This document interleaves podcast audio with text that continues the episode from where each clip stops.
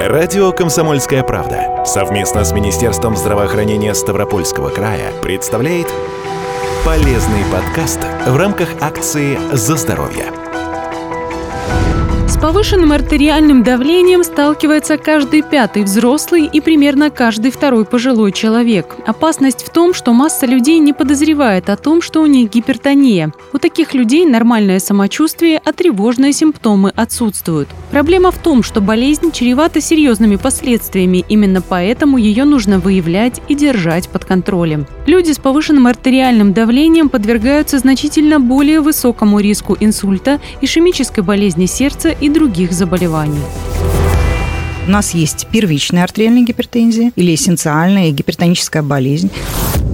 Рассказывает заведующая отделением функциональной и ультразвуковой диагностики Ставропольской краевой клинической больницы, кандидат медицинских наук Инна Септа страдает процентов 90 населения, ну, общее числа тех, у кого повышенное давление. И появляется просто повышенное артериальное давление. Вторая группа – это люди, у которых артериальное давление появляется в рамках какого-то заболевания. Заболевание со стороны почек, эндокринной системы, сосудов. Именно поэтому гипертонию называют тихим убийцей, потому что порой она протекает бессимптомно. Существует целый ряд факторов риска для первой группы больных, тех, кто подвержен первичной гипертонии. Это управляемые факторы, те, на которые мы можем влиять, и неуправляемые, когда человек бессилен. В первую очередь, это связано с тем, что мы стареем. И, естественно, изнашиваются наши органы. И, естественно, возникает проблема. В другой вопрос, когда это происходит? Происходит это в более молодом возрасте, либо это когда человек уже потихонечку стареет, возраст его увеличивается. Второй момент – это пол. Чаще всего страдают мужчины. Третье – наследственность. Наследственность тоже очень имеет большую роль. Почему? Потому что если, например, у вас кто-то в семье болеет повышенным артериальным давлением, ну, артериальной гипертензией, да, значит, факт, риск того, что у вас это же будет заболевание, где-то порядка 50%.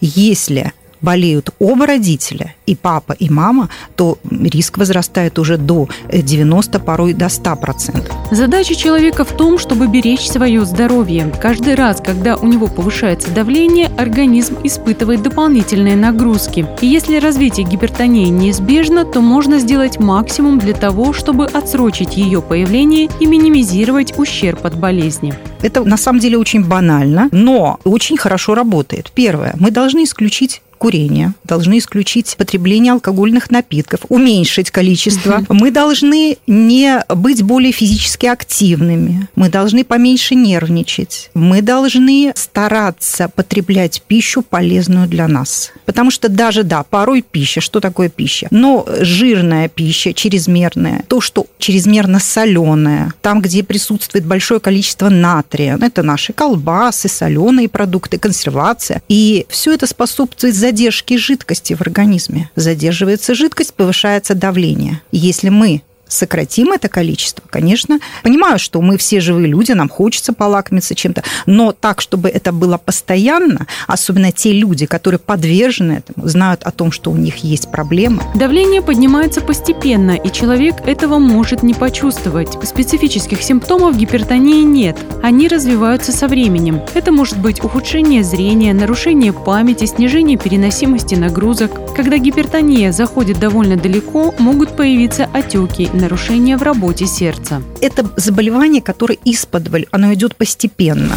Рассказывает заведующая отделением функциональной и ультразвуковой диагностики Ставропольской краевой клинической больницы, кандидат медицинских наук Инна Септа чем она опасна. Оно проявляется достаточно через какой-то промежуток времени высокими цифрами давления. Ну ладно, мы чувствуем себя плохо, но у нас начинают страдать другие органы, и в этом вся проблема. Человек может потерять зрение, у человека может случиться инсульт, может возникнуть гипертонический криз значимый, и человек попадет в больницу. То есть, конечно, это заболевание, которое начинается очень-очень постепенно. Оно не начинается вот прям быстро. И проблема заключается еще и в том, почему мы говорим о факторах риска. Да? Нет такой панацеи, что вот мы выпили таблетку, это нас вылечило. Никакие капельницы здесь не помогут. Здесь нужен подбор гипотензивных препаратов, которые должны приниматься в определенное время.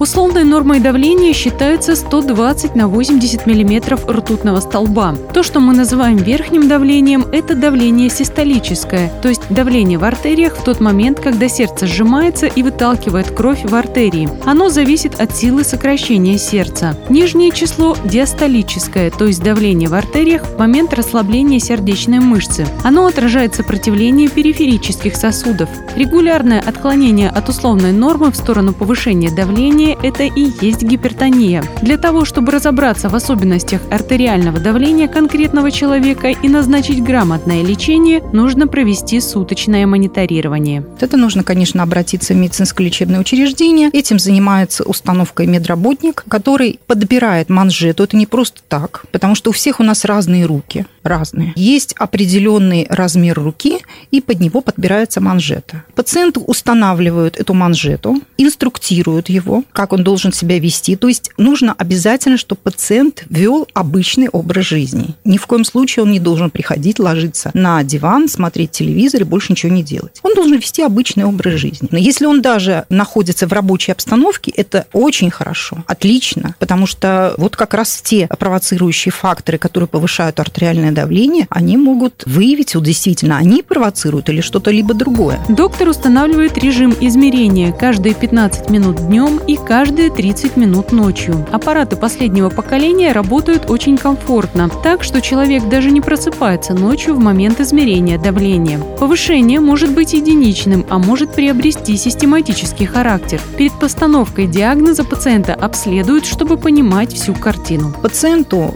назначают, опять-таки, суточное мониторирование артериального давления для того, чтобы выявить, насколько оно у него повышенное. Второй момент – это назначаются исследования других органов и систем для того, чтобы исключить поражение, например, сердца, эхокардиографию, дуплексное сканирование сонных позвоночных артерий, если это имеется категория более возрастной, чтобы проверить наличие или отсутствие состояния сонных артерий, наличие бляшек, стенки, толщины стенки. Это очень важно имеет значение. Исследование почек. Ну и пациент направляется к окулисту. Почему? Потому что посмотреть глазное дно, наличие проблем со стороны сосудов глазного дна, это тоже один из индикаторов частого повышения, чрезмерного повышения повышения артериального давления. Я еще раз повторю, давление не повышается, вот оно повысилось один раз и спустилось. Это очень длительный, длительный процесс, когда человек, по сути, не обращает на это внимание. И оно развивается очень медленно, постепенно, и начинается поражение органов. И в тот момент, когда уже начинаются проблемы, человек попадает к